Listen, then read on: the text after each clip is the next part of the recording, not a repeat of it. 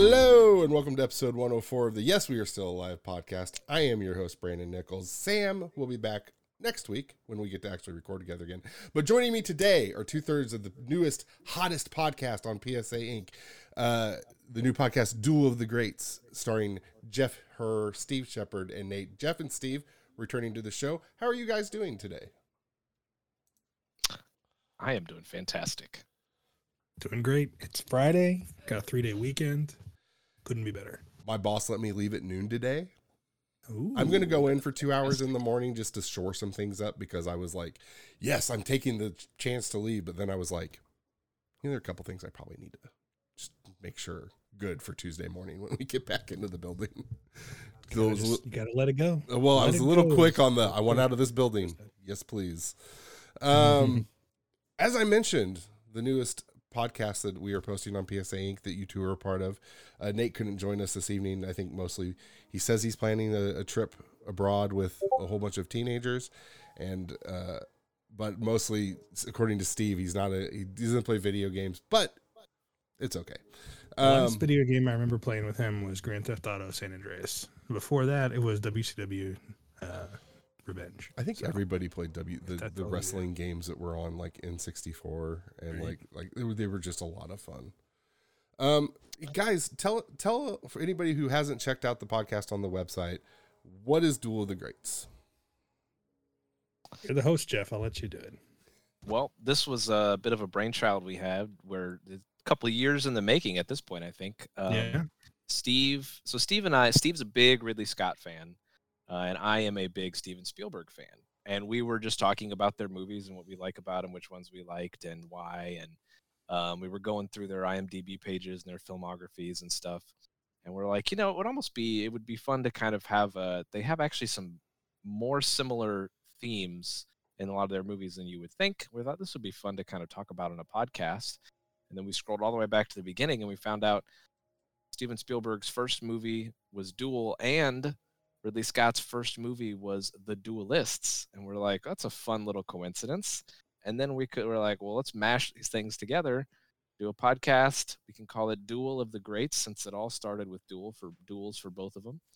And The uh, so we go coincidence of through- that I have found absolutely amazing, by the way. It is, right. Perfect. Yeah, and so uh, we we went through then were their filmographies, and we were like, okay, let's let's find some common themes between different movies and and see how the different how the different directors tackled them. So we had you know monster movies, right? Like Steven Spielberg has Jaws, and Ridley Scott has Alien, and they're very similar movies, but they're also very different with how the director. So we we talk about that on the show, and we've actually since it's a duel, every duel must have a winner. And so each show, depending on what the theme is for that show and which movies we're comparing, we actually pick uh, a winner between those. And if if Steve and I are on opposite sides of the spectrum, as has happened, then um, Nate will be the tie breaking, uh, who, who couldn't be with us, but he will be the tiebreaker. And so, uh, yeah, it's been a fun little project, and it's quite interesting because I actually, you know, despite uh, despite how big of a Spielberg fan I am, or how big of a Ridley Scott fan you are, Steve, and I, we both like the other directors, of course. It's not like we, you know, it's yeah, just- it's not a matter of other. we, we dislike Yeah. it. It's just a matter of like.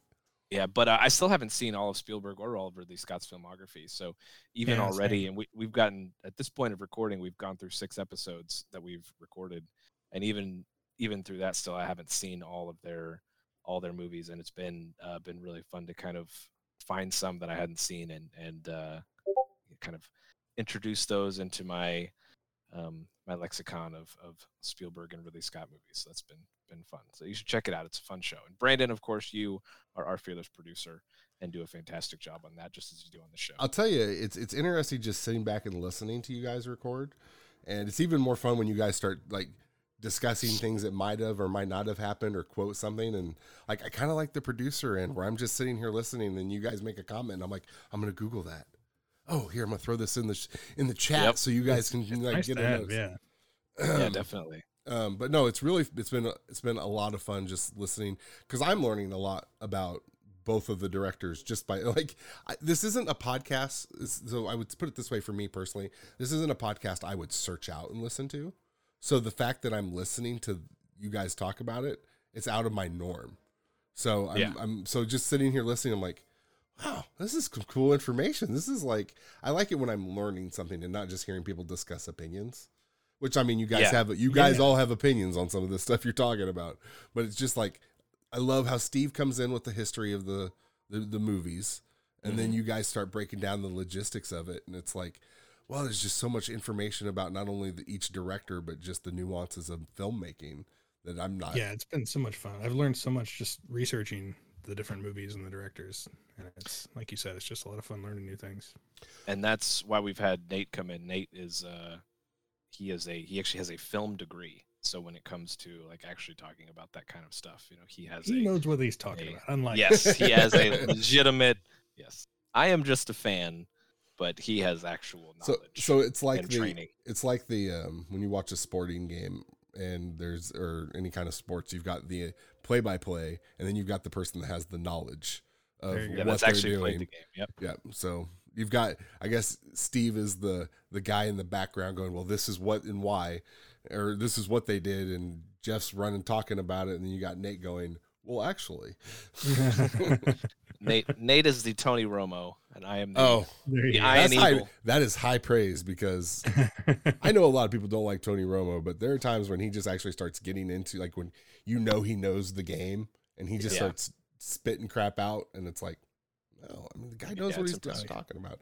Uh, I still love Tony Romo. quick A lot of question. people, like you said, and they think his shtick got old. But eh, forget you know, them. yeah, everybody has an opinion. Um, I have. Uh, well, I'm going to ask this. For, I guess maybe I'm going to direct this at you, Steve. Does Nate like pop culture type movies like Star Wars and like comic book movies? Uh, he doesn't dislike them. So like, I, I didn't know if like we had a like maybe an all comic book or like any other kind of movie centric podcast episode. If you thought, yeah, if it was movie centric, I think he'd be very interested. He, you know, he comes at things. it- whereas we're looking at those movies and things like that, kind of, I think, as you know, fans, quote unquote fans. He would be kind of the everyman, you know. Um, that not like I said, not the normie? like it, I guess there you go. the cas the filthy casual, Yeah, as one might So- put it in the gaming terms. um, you know, he knows more than your than your average bear, but um, yeah, he's not. I don't think looking forward to every new Marvel release or, He or I Flash actually, because I actually saw a, he had an interesting um, TikTok I actually came across before we started recording tonight. Was I was just flipping through my four white my FYP and the, he was playing. He played the clip of um, oh jeez, Django Unchained, Tarantino. Quentin Tarantino. bitching about comic book movies and all the other new style of filmmaking and just like they're killing movies. And then it went back to and, and Nate was basically broke down like that's the same shit people were saying about his stuff when he was Right. you know Mhm. making films. And I'm like yes it is. Most people don't realize that but everybody thought Tarantino was an idiot. Um There- go ahead. What you got? Oh, I was, I was just gonna say it's that uh the line from fittingly enough, uh, Dark Knight about living. You know, either die the hero or live long enough to to be the villain. It's, Exactly. It's very accurate. It's accurate in just about every walk of life. I Oh, it think. is very much so. Um, I want to get into my mail time. It's oh, a, a little house clean keeping, I guess I should say. So if you guys are hearing this, am I echoing for you, Jeff? No. Okay. Um, if you guys are hearing this, uh, episode three should be out of Duel of the Greats podcast. So check that out. We are trying to we're trying to keep to the schedule of releasing every Monday. So this will you should be hearing this on a Tuesday. And if all goes according to plan, you might be hearing another one of the BS podcast on Wednesday if I can get it done correctly how I want to. So go check out Duel the Greats. It's on all the major platforms. It's on um, if you go straight to the PSA Ink website, it's on there. You can listen to it directly. Um, what hey hey Steve, what's the socials for the show? He doesn't have it in front of him. I'm not prepared. Uh, Duel. I think it's Duel of the Greats at Duel of the Greats for everything. You know, all the normal ones except for TikTok. And at TikTok, it's at Duel Podcast. Yes, it is. I actually know him now because I've typed it so much on the website and stuff. I, I- was like, let's I see if he don't gets him. Yeah. Well, it's slowly being burned into some deep part, deep recess of my brain. But I Um, don't and know that we have much up there yet on any of them. But I don't know if Nate has done anything with TikTok yet. so when I posted on the PSA Ink stuff, I've tried to tag your socials. So okay, good. just so you know that. And then the um, every if you follow us, follow PSA PSA PSAink.com on Facebook. Every time a new episode of any podcast on the thing pops up, uh, it cross posts to Facebook, so you get quick links to the website and find whatever you need to do. Um, let's get into mail time. Uh, Justin Glazier wrote in with several things wanting us to talk about. Um, I'm going to skip over a couple of them. The only one I'm going to really address here, listen to the next episode after this. He wants us to get. Actually, I'll ask you guys. So he says, talk about Mario movie, Tears of the Kingdom, and the status of the NCAA football game. Uh, we'll talk about Tears of the Kingdom here in a little bit. What did you? What was your guys' opinion of the Mario movie? I loved it. Steve and I actually saw it together. We took uh, my daughter, my seven-year-old daughter, and she loved it. She's a big Mario fan. She loved it. She'd been singing the Peaches, Peaches, Peaches Oh, song everybody's been singing, singing the peaches. for uh, ever since she saw it, and she's like, because when, um, so we, I don't know, do you guys have YouTube TV? I think Steve, you do. I don't. I um, don't have it. No. We actually switched to Hulu, but I, I'm familiar, obviously. Okay, so when you go to YouTube TV or when you you know boot up the Chromecast, because uh, we have Google Fiber, Google Fiber doesn't have their um, cable service anymore, so we switched to YouTube. But the the home page, right, will just randomly have things pop up from different services, whatever. And once the Mario movie was out for to where you could rent it at home, it would pop up on the main page, and so Millie was super excited, and she was like, "Oh." She's like, we can get, to, we can watch the Mario movie now, and I was like, now hold on, we got It's like twenty five dollars to yeah, rent, it's like isn't twenty it? five bucks to rent. So, Oh no, really? um, Yeah. yeah, Yeah, because I saw it on they- Apple TV the other day, and I went, "Oh shit, Oh, I can yeah, already remember watch this," and I went, "Not, not spending that." yeah. When it's They still can in take out a second mortgage. it's- yeah. But the um, I did, I have already pre-ordered the steelbook version. I was gonna say That's you fine. a steelbook. So, oh yes, what did you think, That's- Steve? Did you that's like it? Yeah, I, I I really liked it as well. I um I think some of the some of the criticisms of it kind of missed the point. Um Usually, you know, I think that's usually the case for me in most movies. right? Yeah, it's just people were I think at least a lot of what I saw was it's it's just Mario, you know, it's not doing anything crazy, you know, unique with the plot. It's just kind of paint by numbers with all that. I'm like it's a freaking movie about a game that came out in 1980 whatever. You know what I mean? Like what- it doesn't have to be And War and Peace here. and games that aren't known for their story either. Yeah. right, and yeah. it's It's primarily entertaining. geared at children.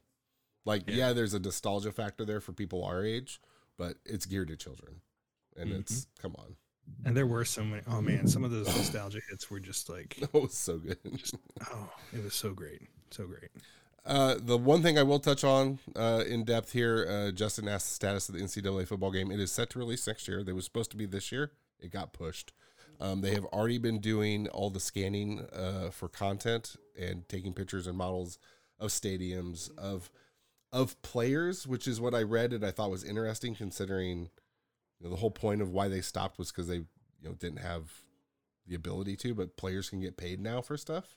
So I don't know if they're like how many like are they really going to scan every in like div 1 ncaa player are they going to get like the top 10 names at each school like your top defense and your top offensive names and probably just do that um but they're doing all they're working on that this year um and then some news i actually saw yesterday that i thought was interesting was they're adding the transfer portal to the the game and i i can't help but think a lot of that has to do with Deion sanders and then because I think if you're big into college football, yes, you know what the transfer portal is. But nobody else really cares or thinks about it. But the whole news with Deion moving to, to Colorado and was like, you don't want to hit the transfer portal, get out of here. And it's just become a buzzword. And I think that's why they're adding it to the game. I don't know. I could see that for sure. It's certainly changed the reality of college sports. So I mean, Oh, it'd be, it'd be interesting if they left it out. Actually, do we know? Is are there any plans to do a revival of basketball? Ah, man, that was so fun. You could make your own. oh, 6-14 NCAA tournament. basketball? Yeah, I, I, I haven't would heard anything. I'm gonna bet you that as long as this goes good, and they figure out an appropriate way to play pay the players, it just uh, it'll just be a matter of time.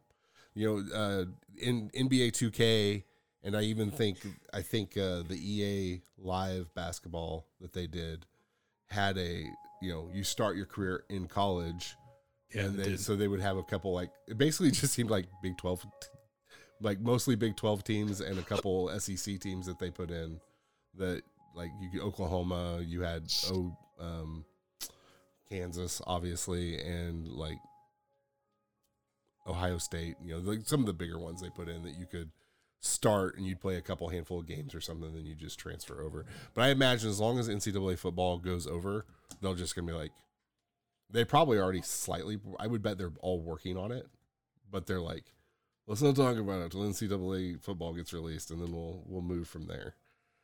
So I liked in the NCAA football games where you could play the mascot games, where you guys were playing Oh, yeah. football, and the I was like, this is so stupid, but I love it. One of my favorite things to do was be the uh, the Syracuse Orange because they're all just a big orange ball. they run around Just and bounce off each other. something. That's Yeah. hilarious. Guys, I have a big question for you. What's in your face? What have you guys been indulging in in any form of entertainment uh, over the past I don't know week or so? Like what's what's what's popular for you guys? We'll start with Steve. Um, so uh, one thing that does not fit with the uh, the theme of the podcast at all, but I got in, really into uh, Indy car racing, and it's the week of the Indy 500. That's this week. Yeah, it's this Memorial week Day this week is going by very or this year is going by very fast. Sorry, but go ahead. Oh yeah, it's it's already Memorial Day weekend. In case you didn't know, Yeah. that's isn't that crazy? Um, yeah, summer starts in like three days, uh, unofficially. But unofficially. so that they basically spend like the like most of May preparing for that with like various practices and qualifying. So I've been watching a lot of that and uh, getting excited for that. Um, on the the pop culture front, um, I think Jeff is going to talk about it, but because of the the podcast, we've been watching a lot of movies. So um, one of them that I had never seen that we watched for the the podcast is Minority Report, and uh, it was really really great. I really loved it. Uh, Um, After listening to you guys record that, I've had a desire to watch that movie because I was Have like, you ever seen it? Oh, I've seen it before. Okay, I, I owned it on. I bought the. I'm pretty sure I bought the steel case that came out with it when they were first started doing steel cases when they released the DVD. Steel VHS sleeve. Yeah, but it, Uh, the DVD of it, I think I yeah, I got some special edition that had some kind of special case. I don't know where the hell it is, but I know I have it somewhere. Probably somewhere in your home. Um, but because of that, I, I've been kind of on like a uh, well, that and Blade Runner as well. I've been kind of feeling um, cyberpunky, and so I started reading Neuromancer. I don't know if you guys heard about that. I- William who- Gibson. who's the author on that? uh, William Gibson. So William he's Gibson. it's considered like I guess one of the the original kind of texts of cyberpunk. Um, it came out oh gosh, I think the seventies, maybe early eighties. Um, but anyway, it it it just dives right into a super cyberpunk aesthetic, and it's very very cool so far. I'm not very far, but um, I'm I'm enjoying it. Um, July and- first, nineteen eighty four. there you go. So that was, gosh, that was right around Blade Runner. Which came first? I Anyway. think Do Androids Dream of Electric Sheep was in the late 60s.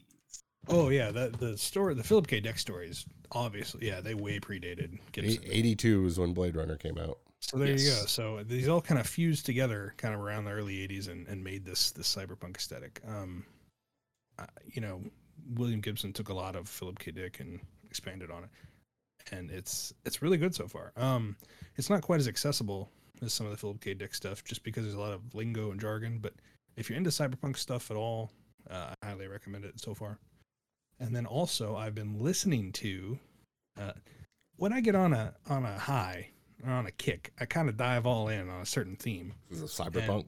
Yeah, so when I turned on Blade Runner to watch it, in the the sweet cyberpunk credits roll, and it says music by Vangelis, and I'm like, I don't know who that is, but anybody that goes by one name, I'm gonna I'm gonna check. I'm gonna do more research. So he's this Greek. Well, he was a Greek composer. He died just like a year or two ago. Um, and his like whole shtick is synthetic, you know, synthesizer music. And he also did Chariots of Fire. He won an Academy Award for that, I think.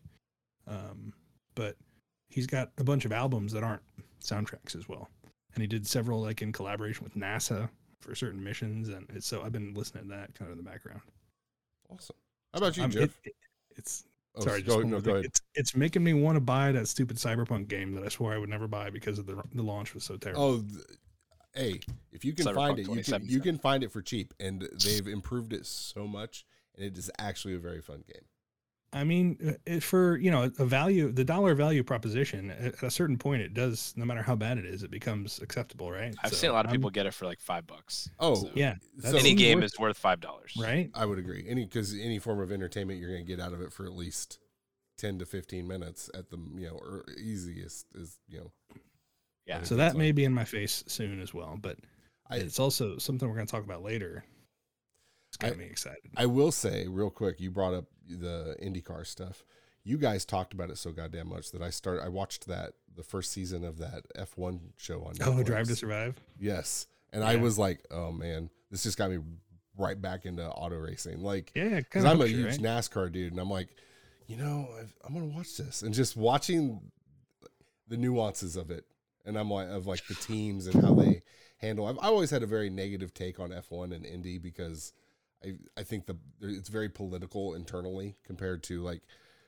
And I, I don't mean like politics. I mean like actual w- internal politics of like teams and stuff. Whereas like on There's a lot of drama. a lot of drama. Whereas like in NASCAR, it's like if you have a team of three drivers, they're all working together for the same goal and they're trying to help each other no matter what.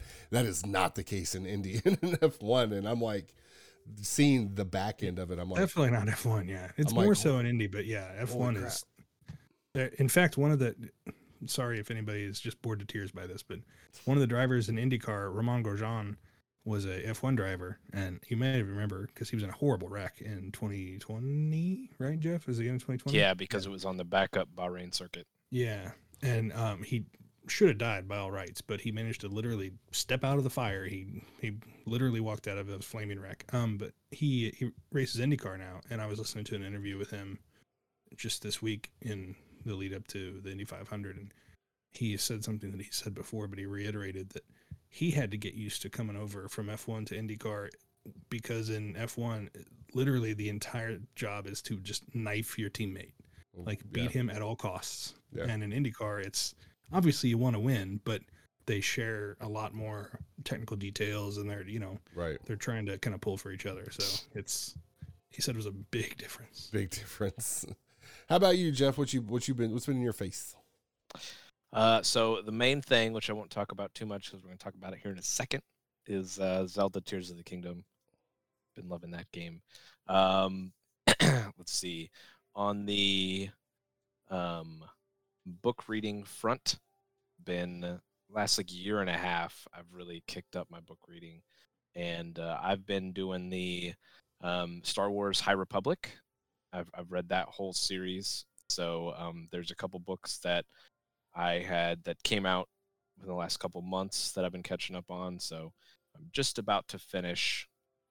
So I don't know how familiar either of you are with the High Republic series, but the it's like a, it's a publishing initiative they called it, where it was um, they had different novels all at different age groups, right? All the adult novels, young adult, and then they had um, like a middle school one, and then like a one that's for you know, wee toddlers and stuff. And then they've got comic books and they've got manga, and it just it's every every possible publishing avenue they could take. um, audio audio plays. They've got. I mean, it's just and it's all What part is of the same. audio book, basically. Um, Uh, they're more usually No, more but it's- dramatized because they yeah. they- So it's like a lot actual different voice voice, actors actors, and- and, it's Do they do the sound It's effects sound too? effects. Okay. yes, yeah, and it's written as a script. It's not written as a book and then just read by somebody. But Okay. then what they've started doing actually for the High Republic ones is they'll actually print a book of it. So if you're not an audio play person, you can just get it and read what happens. Um, Graphic Audio is another company that does a lot of those, and they're like, there's a book that I didn't realize was a graphic audio that I went to go listen to once, and I was like, what is happening? What is this music? What what is happening? What are these sound effects? This is screwing with my head. I can't listen to this. Yeah, some of them are actually pretty good. Like there was a Joker and the Harley Quinn one that came out a couple months ago, and that was actually quite good. Spotify's been doing something similar. with- Yeah, Yeah, it was that. it was really a, it was a enjoyed that. Spotify one. Yeah. Yeah. So, um, but anyway, so I've been the what's it? Uh, Cataclysm. Cataclysm is the name of the most recent adult version, adult um, line of the books. That's what I'm reading now. So, uh, and then as for movies, just like Steve said, uh, most of the movies I've been watching have been for the podcast. Um, I did go out and see. Oh, I went and saw Guardians of the Galaxy Volume Three. That was the last uh, movie I saw in the theaters, and loved it. I like all the Guardians movies. I think Volume Two was still my favorite, which is weird because Brandon, you I bet. surprisingly you seem to really dislike that one. I'm with you. I really loved number two. Everybody I was know my loved favorite- number two. I didn't. You well here's well here's a question. Did you like Thor Ragnarok? Yes, I hated Thor Ragnarok. I still haven't seen Hmm. it. you I- still haven't seen it, Steve? No, I this whole phase three or whatever, I, I've just been really uh, off the wagon. I hate idiot Thor because that's not Thor to me, and I it's kind of I can for definitely me- understand that for sure. It's hard for me to. No, I- Ragnarok. I think- I think the- sorry.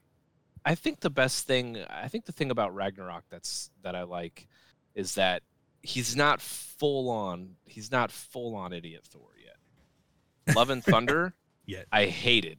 that's and the one I'm he's of, he's haven't seen it. full on dumb idiot. Yeah, But yeah, I, I, I agree, Steve. Actually, that's an interesting point though, because post Endgame, the like Endgame was such a perfect encapsulation or perfect capstone to that whole thing that it's just the desire to like see every piece and be a part of it has just completely fallen off for me. So I went and saw Guardians in the theater, you know, but I didn't go see Wakanda Forever in theaters. I didn't go see Ant Man Quantumania in theater. You know, I, I I didn't. There's been a lot that I haven't. I didn't watch Hawkeye. I didn't watch Falcon and the Winter Soldier. Yeah, a lot of Whereas, like. I saw every single MCU movie from Phase One through the end Yep. of Endgame in theaters, almost on opening weekend for everyone. So it's that enthusiasm has definitely died down. Um, we did see Multiverse of Madness. I really enjoyed that's that. true. That's true. We we saw it together. Yeah, we did. I saw that. Uh, I saw that one in theaters. That, that's almost a horror movie, really. yeah, that was that had its pull because it was so unique. Directed by Sam Raimi. Yeah. I liked the first Doctor Strange quite a bit, and yeah, it was it it was something that felt completely different. But like Ant Man would have been one that if if a new Ant Man was released five years ago, right in the midst of the Endgame saga, you know, I definitely would have been there opening weekend, like I was for the first two Ant Man movies, especially with Paul Rudd in there. And Yes, man, it makes me sad because now I think of Jonathan Majors. My best, hottest, most accurate pop culture take. Uh, Has Steve told you about this? Brandon? no, So there's a, a western called Hostiles starring Christian Bale. Came out in like I feel like uh, I've heard of it. December of like 2017 or 18, somewhere back then. And I went and saw it. I think me and like three other people saw it uh, in theaters. Um, not in my theater, like literally in the entire Like, country. in the entire Uh, country. I know I was literally the only person in my movie theater, but um, I, I'm a huge sucker for westerns, and Jonathan Majors is in it, and I, I think it was one of his. It had to be one of his first major studio roles because I had never heard of him, and I mean, not, not the end all be all, but um, and I I came back to work on that Monday, and Jeff and I uh, kind of compare notes normally on what we did, and I gave him a breakdown of the movie, and I said, "You watch it." this Jonathan Majors kid, he's gonna be big. He's good. He's an amazing actor. He's gonna be huge in the next few years. And then he blew up, and then he blew up. So that was kind of like after Winter Soldier when um, uh, Chadwick Boseman first showed up in as uh, Black Panther. I remember when, at the end of that movie, as much as I love that movie, I was like, that guy. I I wa- or was it, was it Civil War or was it Civil War? Civil War. not Civil not War, Winter Soldier. yeah. But I remember going, that guy. Wait, Not, not just yeah, it was Civil War because that was Yeah, yeah. because his dad died and it sparked off the whole. Because I was like, he he's good. I liked him. I Mm-hmm. liked the character, but I really liked him. And then he just right after, 'cause that was around the time I think also he played Jackie Robinson, right? Mhm. Forty two. yeah. And that yeah. Which did I man. still haven't seen, but I really oh, go want. see it. It's Just turn off one the podcast. those. Go watch it right now. We had the that was back when I was doing the Royals podcast, Yeah, and we had the premiere for that movie at the Yeah, Negro League That's baseball right. Yeah. game. Yeah. Harrison Ford. came And Harrison yeah. Ford came, brain Chadwick freaky. Boseman came, Can't- everybody. Camler was hounding me to get to the get there, I, but something had come up that night because I was actually supposed to go to the premiere thing. But he was like, "Are you coming or not?" And I was like, I want to, but I can't. Like, there's just it's not feasible for me to get there. And I was like, it's probably not gonna be that big of a deal, anyways. And then like I watched the news later, and I'm like, God damn, I wish I could have gone to that. yeah, because they all they all came in um, to every theater. It was like two or three full theaters that that were showing it at the same time, and so all the actors, you know, they didn't do like a question and answer session, but they at least came in to say hi and for all the theaters. Did So you go? Were you there? I was. Oh yeah. Oh yeah. nice. I was. uh So I got to see. I got to be in the same movie theater as Harrison Ford for for but a brief How did it feel? It was. I was touched. As a Star Wars, as a Star Wars person, you were like, Yep. this is it. This is the tier. And yeah, and Chad at that time, Chadwick Boseman had not been announced as Black Panther yet. It was shortly after. But um, so yeah, pretty cool. Is. Did you have anything else, Jeff, or was that it? Um, I think that's it. I just got uh, Jedi Fallen Order or uh, Jedi Survivor for my birthday, so I've been playing that as well. Are you enjoying it? That I really am. It's quite it's quite fun. Um, I haven't gotten super far into it yet, but it's they've made a lot of really good improvements. How, how you like them droids? That, that scene you sent us with the TikTok, I got to that scene, Yeah, and had I just been playing on my own, I probably would have uh, just hopped up and killed just, them just hopped up and killed it. But I waited for it, and now because of that, every time I I approach droids, I wait. For Oh. it. There's another scene shortly after where the droids are like, um, "Man, this is so boring." it's like I know, I want to get out of here. Th- It there was was, pretty funny. I rounded a corner and there were two of them talking and they saw me and I killed them. And then I remember going, damn it, I wonder what the hell they were talking about.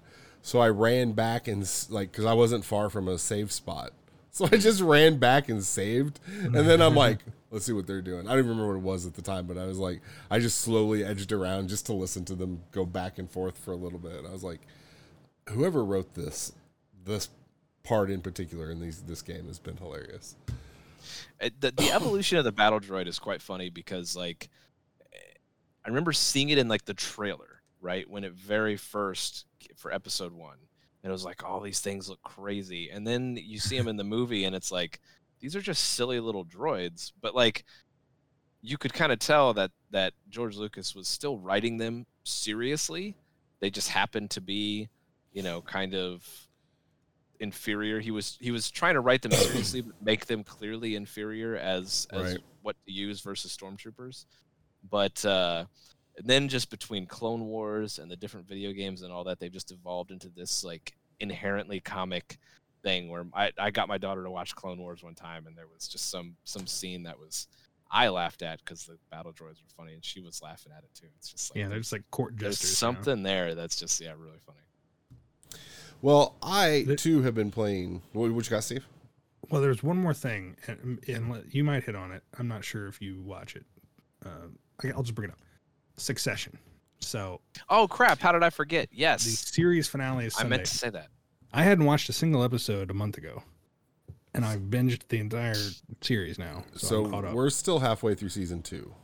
okay. Well, so- oh boy. I will Oh, say, I will say, I'm a little pissed because somebody that should know better that I follow on Twitter retweeted a spoiler that I wasn't wanting. I would. I'm upset that I saw, and I was no. just like for this current season. for the for the yeah the current season. I'm then like, I'll, definitely what? know what that is. Well, well, right. But I'm like, like you know better than that. I sent him a DM. I'm like, hey, like, why would you fucking just retweet that? And he goes, oh, I didn't even think of that. I just wanted to make a smart ass comment on something. And I'm like, I'm like, you gotta, you can't just do that. Gotta think. in this day and age. it's probably Yeah, I the one can't thing I miss about when we were younger, where you didn't have to worry about it unless somebody would come up to you and go, Are you watching this? No, you didn't hear about it. And it was just one of those things. Yeah, that's. I can't believe. I'm glad you said something, Steve, because I actually made a mental note to say that. For So when is the last like- episode gone yet? Or No, it's it's this weekend, Sunday. Or, and yeah. so are they going to Yeah. nail the landing for you guys? Steve's concerned. Steve's I don't know. Okay, what, I don't think there's any spoilers in saying this. I know there's no spoilers in saying this. I'm concerned that they've they've not advanced various plot points enough to where there's a way that they can satisfactorily resolve it. In my mind. Now, again, I'm not the the uh, god of all TV critics or anything like that, but it's just it's I don't know how an hour and a half is going to be able to, is going to be enough to put a Right. bow on this, such that I'll be like, okay, I don't have any questions moving forward. Jeff Jeff is more optimistic. Yeah, I do think it'll be tough, but I think that they have. I, I think they can do it, and because I I've been on Succession since season one. I've been trying to get for years. I've been trying to get Steve on the train. Well, you know, Finally, he finally came on. I didn't, you know, a uh, a horrible, terrible right wing media empire running the lives of, uh, uh, you know, the country and making decisions for people. It felt a little too close to home when it premiered. right. Not not that it doesn't still, but finally I I sucked it up. It's actually interesting because I just read. Um, I subscribe to uh, Alan Sepinwall. Brandon, do you know who he is? Mm-mm. He's uh, probably the most prominent film critic, or I'm sorry, uh, TV critic today, like working. He's got to be Um, up there, yeah. if if not, you know, top five type of thing. He writes for Rolling Stone. He's very, um, you know, eh, but he, uh, I subscribe to his Substack newsletter, just the free one. But it's he, his newsletter today. He's talking about oh this the the finale of Succession this week, and he was talking about his journey and how he was saying basically the, basically the same thing that you were, Steve. Where he's like everyone kept telling me it was good, but I was just like you know.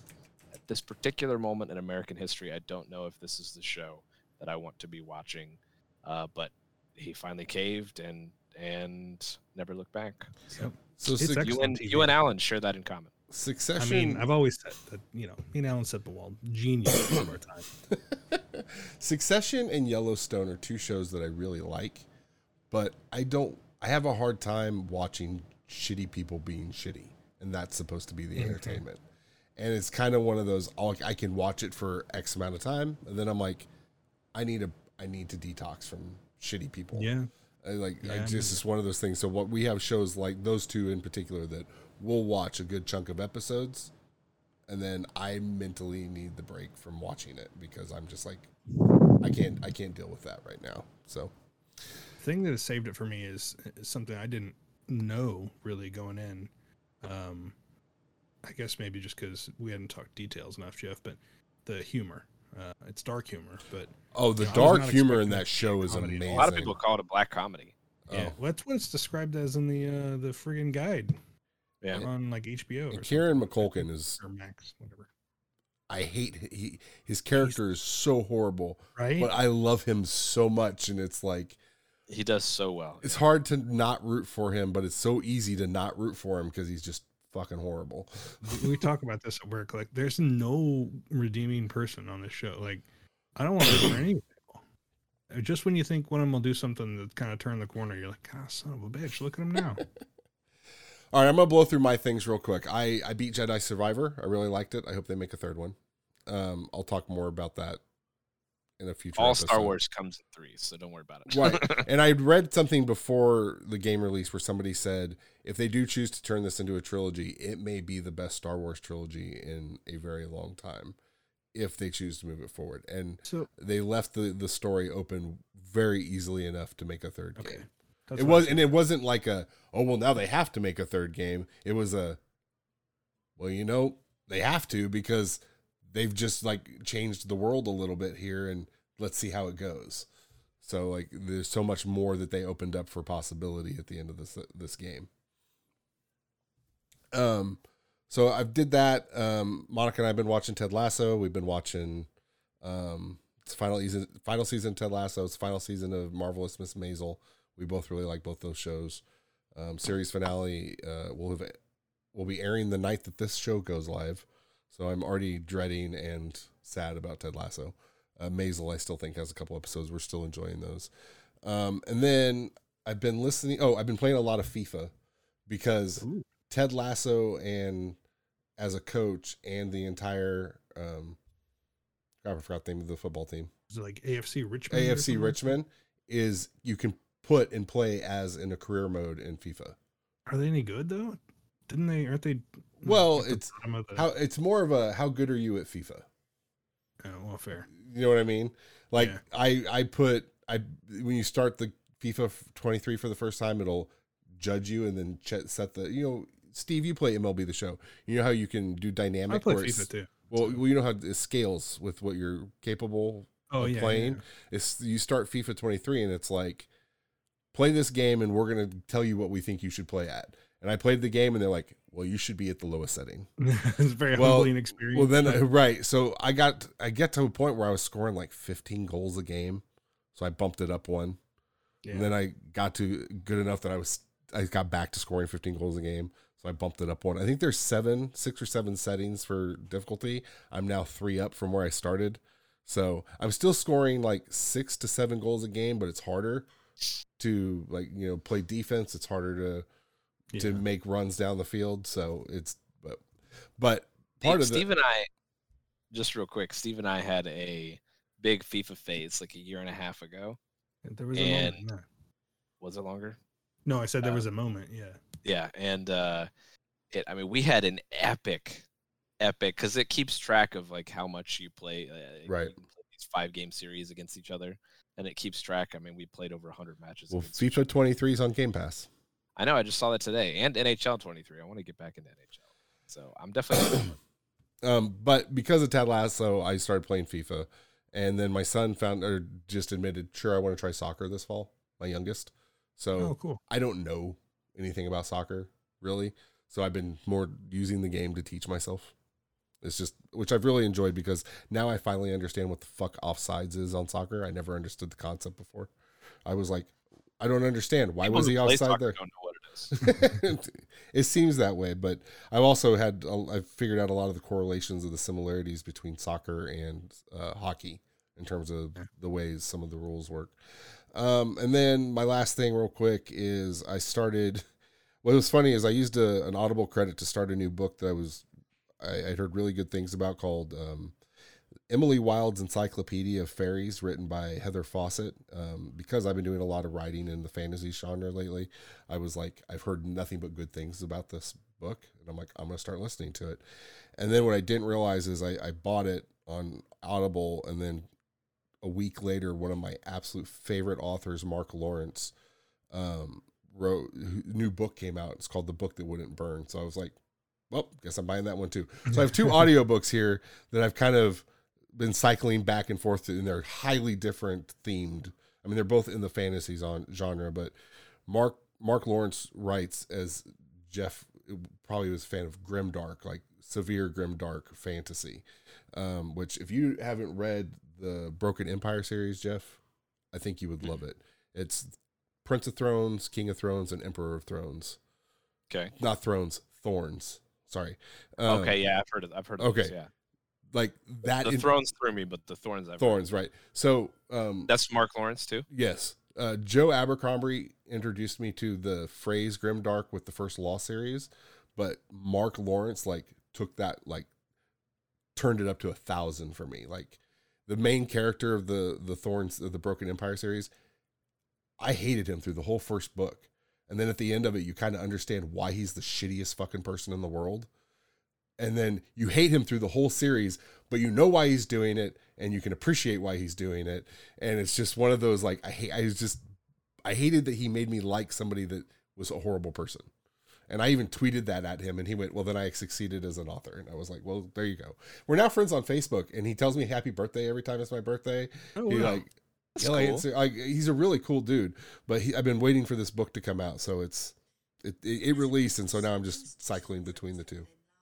Well, apparently, Actually, the next fantasy book that I'm going to read, I actually just pulled it out because I'm getting close to finishing the other book. I don't know if you've ever read I have not read that, but I've heard about it, and I've heard it's Clive good. Barker. Yeah. I'm really excited to get this started. Is it So is the the J next a one. J sound in there? Is I there- honestly, I honestly don't know. I've always been pronouncing Imahika? it Imahika. or but Imajica? It might be Imajica because it's about. Ooh, a, that sound that sounds That more that sounds better. Imajica sounds better. Yeah. Yeah. So I'm not sure what it If is. only we had a producer. We need a producer for this show. this show, right? Just to do that. Yeah, I don't even think Clive Barker is on Twitter. If I wanted to go ask him, sure somebody else knows. Um, all right, let's get this moving. Uh, before we we were going to talk about the PlayStation Showcase here in a minute, but beforehand, I have a very important question for Mr. Jeffrey Herr here. What are your thoughts and opinions on Tears of the Kingdom, the new Zelda game? Oh boy, I already kind of tipped my hand on that one with with earlier, but absolutely love it. So I really liked Breath of the Wild, but um, there were still some things that like just didn't quite push it over for me to like best game of all time category as as a lot of people were saying. Um, and you know, I still put it probably third personally in Zelda series behind Link to the Past and Ocarina of Time. But Tears of the Kingdom, they added so much and they did so well with it and it plays so well and it's so amazing. Like it has already I'm only like 15 hours in and it's already jumped up to being my my favorite Zelda game of all time. I just love it. Wow. Everything they've changed the uh the um ultra hand just all the all the different mechanics they've added it's also seamless and perfect being the fuse mechanic the ascend mechanic like there's so many quality of life things but that also you know the ascend mechanic allows you to just shoot through the ceiling and get to get outside of like a cave or something. But that seems like it's just something where you say, "Oh, this is just to help people so that they can get out of caves quickly, quicker, like a quality of life thing." But they actually incorporate it into puzzles.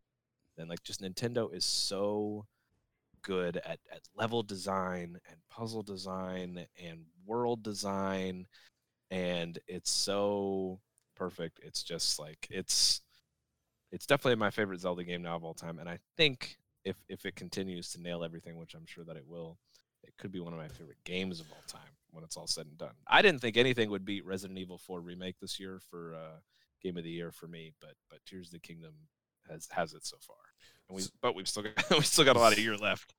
Starfield, assuming it doesn't I'm, pull a I'm Redfall. More, I'm not super excited about Starfield just because those aren't my type of games, but more in the uh, I think in the Diablo 4, Street Fighter 6, Armored Core 6 range might be the ones that that that uh, push it. But so one of my biggest complaints about Breath of the Wild, or the, and I think a lot of people's was the dungeons. Do you feel they are better? Like the main, like the main four dungeons, or all the uh, shrines? All the, yes, both actually. By the uh, way, well, real, I have not. Quick, I just have... just interrupt. I was telling you about this earlier. This is the strawberry sprite. Ooh, it's even got a shiny little can, or like yeah. a shiny, uh, like a nice little can design. Yep. Nice. Anyways, didn't mean to um, the I, I have not gotten to like the main because in Breath of the Wild there were the four main big dungeons. Right.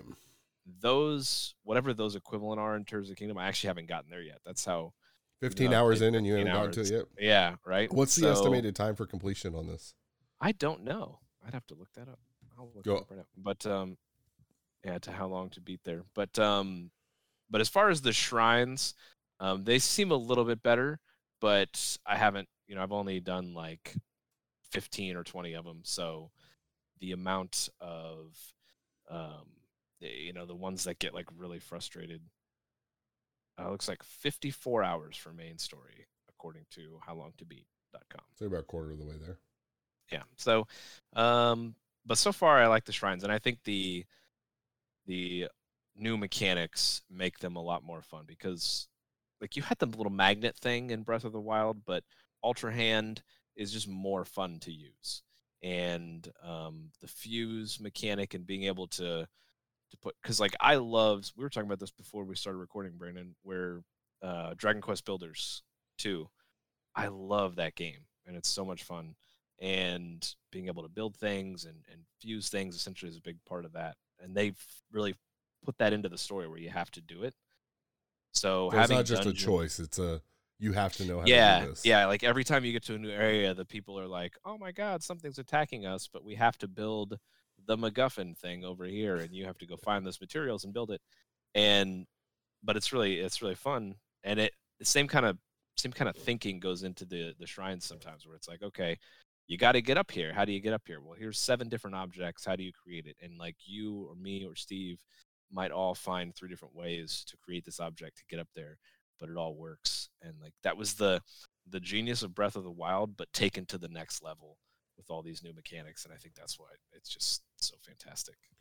So one of the biggest complaints that I've seen that's kind of had me worried about it, and I, and I will also preface this by saying I really enjoyed Breath of the Wild until I didn't, and then it was like by the time I got to the end of the game, I didn't care anymore.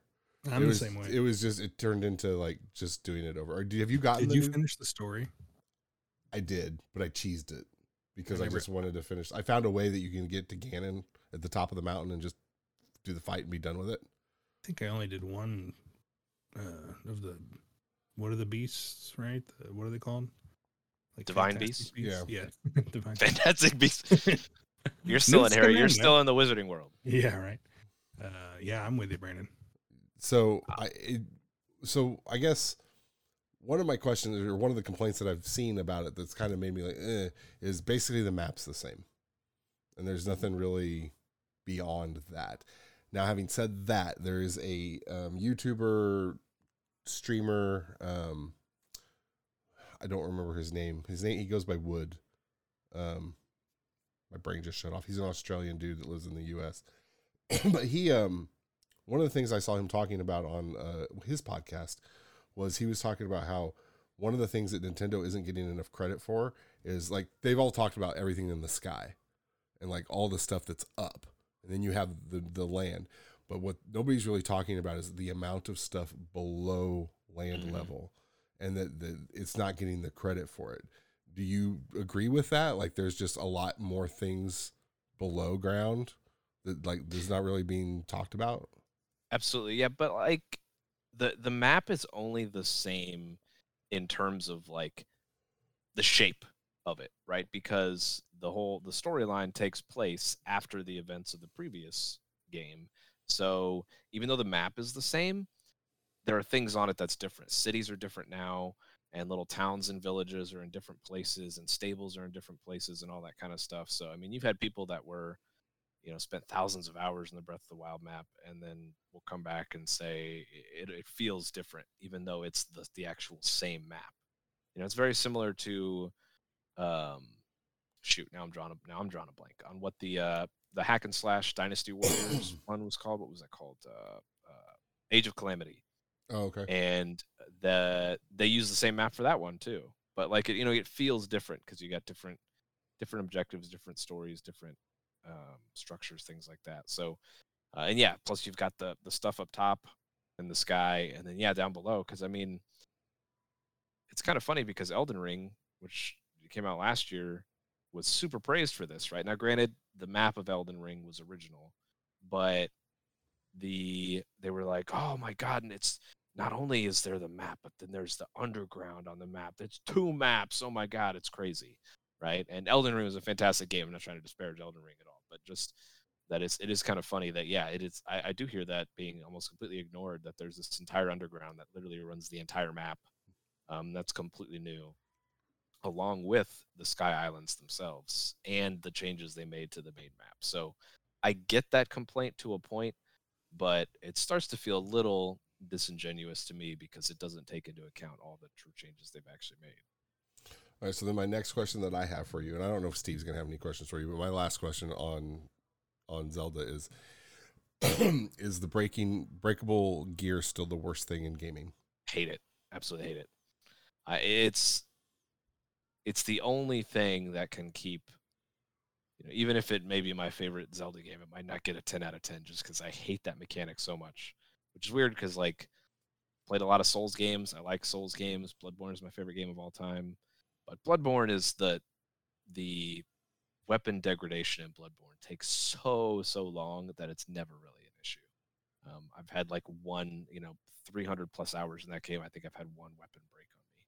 But yeah, like there's there's and they still those are the only areas where they didn't get the quality of life right with that because if if you could break a weapon in Zelda and then it like shifts to the next weapon in your queue or in your your stash, Auto then shifts. maybe yeah, then maybe I'd be like, oh, okay, it's a little bit better, but it's just it breaks and then you're right in the middle of this battle and it's like, oh my god. I mean, granted when you move to your weapon switching menu, you know, time stops so you don't you're not getting attacked. But, you know, if you're if you're down low on hearts and and you you know, just need that extra second and you get hit right there. Same with your shield, right? If you happen to get hit with your shield and then they follow up with another attack right before you can switch shields, then you're screwed. So I, I just hate the mechanic in every game. I, I, it it's an un it's an unfun mechanic. I don't like mechanics that get put into a game specifically to decrease the fun. There's nothing fun about weapons breaking. If you want me to use different weapons, then incentivize me to do that in different ways. Don't don't force me to do it by breaking my weapon. Right. And one of the, and, and where it was it's even more egregious for me for Zelda is the Master Sword and the the shield and you're like why of, of all of the weapons I will let I will almost give you any other weapon breaking. But Yeah. when you were when you're equipping that sword and that shield there should be nothing wrong with it. Or at least have it not break and just need to be you know re, uh, revitalized in some way. Mhm. like the fact that it just you, hey, that, that version's gone. There's no there's no other version. It's that sword and it's that shield. That's the one you get. Um, is this a game you're looking at picking up steve at all or? Oh i got a one second from steve Yeah, sorry, I was still muted. Um, yeah, I bought it. I've been playing it. oh Um, i'm sorry i'm sorry i didn't realize that i was under the impression that No, jeff was he- the only one. well, he's the you know Zelda Zelda guy. I've I knew you played Breath it, of Steve, but I didn't. I hadn't. We hadn't really talked about it, so I didn't know how much you had gotten into it yet. yeah. I mean, before Breath of the Wild, I hadn't played a Zelda like hardcore since. link link to the past for of the- me was kind of my Yeah, it might have been. That was the last Zelda you had played before Breath of the Wild, Brandon. So I never played any of the. I never owned a GameCube, and But you didn't play the 64. You didn't play Majora's Mask or Ocarina of Time. I, I don't think I I did didn't. because at that time in my life, that Mhm. wasn't the game that I was doing. Most of my gaming were different types of games, and because I had transitioned by that point to like just different styles of games. Sure. um, had I, I had I stayed Nintendo my whole life and only ever owned a Nintendo, I'd have probably played the shit out of it because Zelda on NES and SNES were one of my favorite games. Oh man, I loved those. But yeah. we I didn't actively play my um, 64 that much, and then I fell off of gaming for a while, and I never owned a GameCube, and then I only had the Wii for very specific games, and I mm-hmm. hardly touched the Wii. I didn't really jump back into Nintendo till the Wii U. That was a mistake on my part, but I mean, nailed it. Nailed that time. well, to be fair, I mean, Galaxy was. I enjoyed. I highly enjoyed Galaxy, Mario Galaxy. So it was just one of those. I don't know. So when they like Breath of the Wild was announced, I was like, "Holy shit!" I binged old Link to the Past because I was like, I went to my immediate memory of Zelda, and then everyone that was like, "Well, you need to try this, this, and this." I was, well, I don't have access to this. I'm going to play Link to the Past, and so Breath of the Wild came out and I was so stoked and like I said, but then it got too I put so many hours into it. Like not even doing story quests, Just the map was big, it was fun, there was a lot to do. I you know, I'm come from a Skyrim background at this point now where I like I know how to play open world games better and or at hmm. least in my head better. And, and then my OCD, I'm now OCD as an older guy, and I'm like, well, I have to do this, this, and this. Well, I gotta go see what's over here. I need to do this before I advance. And I know that most of that problem, that's a me problem. I've complained about that. That I understand that's my problem. Like you guys all, everyone jokes at how fast I blew through Ghost of Tsushima because I turned into collectionist and completionist before I even finished the game. It used to be I'd play games like this where I'd beat the game and then go back and do everything else. But I've morphed into this. There's a section of the map must be completely cleared before I move any part of the story. I will say I didn't do that on Harry Potter, which which Oh, I think yeah. I'm glad for my own sanity because there's so much going There's a on lot to do. In that in, game. in that game. So, um, but and so I think to my You're talking own- about Hogwarts Legacy. Oh yes, Hogwarts Legacy. I'm sorry. There's so much going on on the map. It almost, as much as I enjoyed Hogwarts Legacy, there were times I felt like it borderlined Assassin's Creed Unity in terms of go do these things. It didn't have the icons all over everywhere. The, the the running joke of you'd open the Unity map and it was like you couldn't even see the map because it was all icons.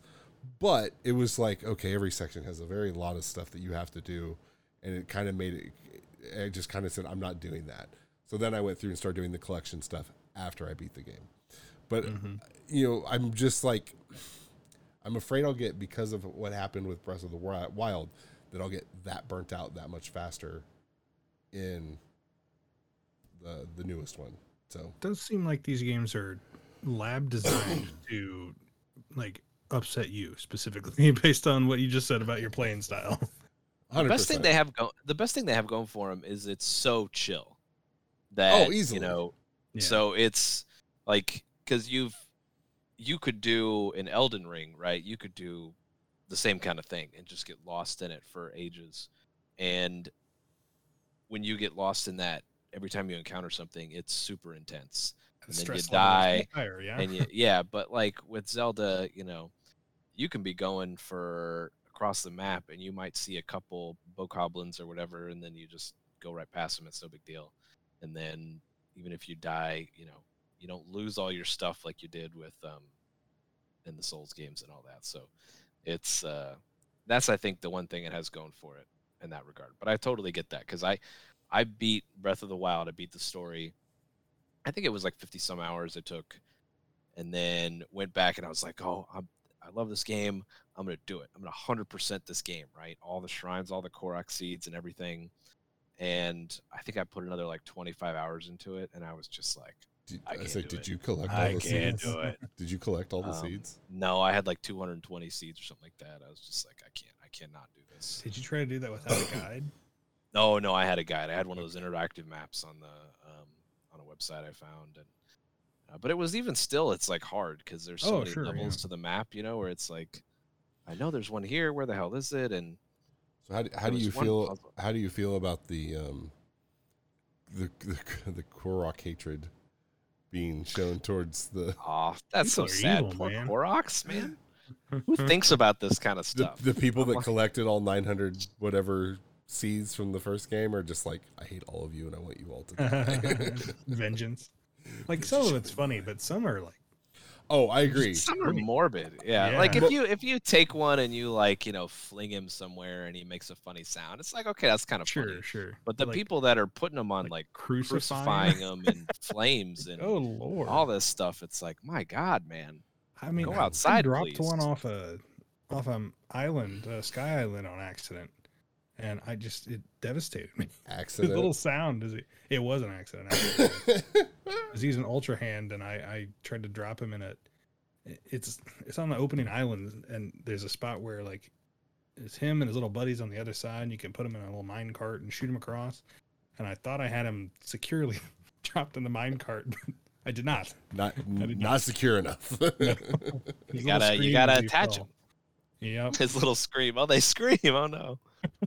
Oh, poor Koroks. All right. Well, I'm, I'm I'm glad to hear your positive takes on it. It makes like I, it's kind of been one of those games where I'm like, man, I really want to, but I'm afraid I'll get burnt out because of the last one and all this other stuff. And It's definitely a game that I plan to set down and come back to from time to time. Like I Yeah, normally if I have a game, I Not just want to mainline it? finish it. Yeah, normally if I have a game, I want to finish it, you know, before I really move on to the next big game. But Zelda, I've already been like, that's just not going to Kind of a happen. So I need to, yeah, I need to chill game. recalibrate what I'm thinking. Where if I've got half hour, an hour to kill, if I don't want to dive into another game, I just pop that in and, and do some stuff. I've actually perfect for that. I've actually been thinking about doing that with um, Starfield when it comes out because I'm afraid of losing my entire life in, in, in the massive. thing it looks that too is. massive. It looks too massive. So- Two hundred and fifty thousand lines of dialogue. Right. the Like, So- it's, it's too much. So in my head, I'm like, maybe I should just like, I'm only going to play it for this amount of time a week and not just like, guess what I'm doing Tuesday night. It's not going to be that kind of thing. It's going to be, you know what, this week I'm only going to play it this much and then move on so that it doesn't burn me out because I think it will hardcore. Future Brandon here. This episode ran just a tad longer than I was expecting. By a tad, I mean almost a whole nother full hour. The PlayStation Showcase uh, discussion took a little longer than I was anticipating because I thought we might just pan the whole thing and be done with it. But we actually ended up talking a little more about um, the games and some opinions on stuff than I was anticipating. So I'm going to split this up into two episodes. Uh, in about 24 hours, we'll be posting the next episode. Uh, thanks for checking out the podcast as always. And uh, without Sam here, I might as well just do this. Enjoy your games.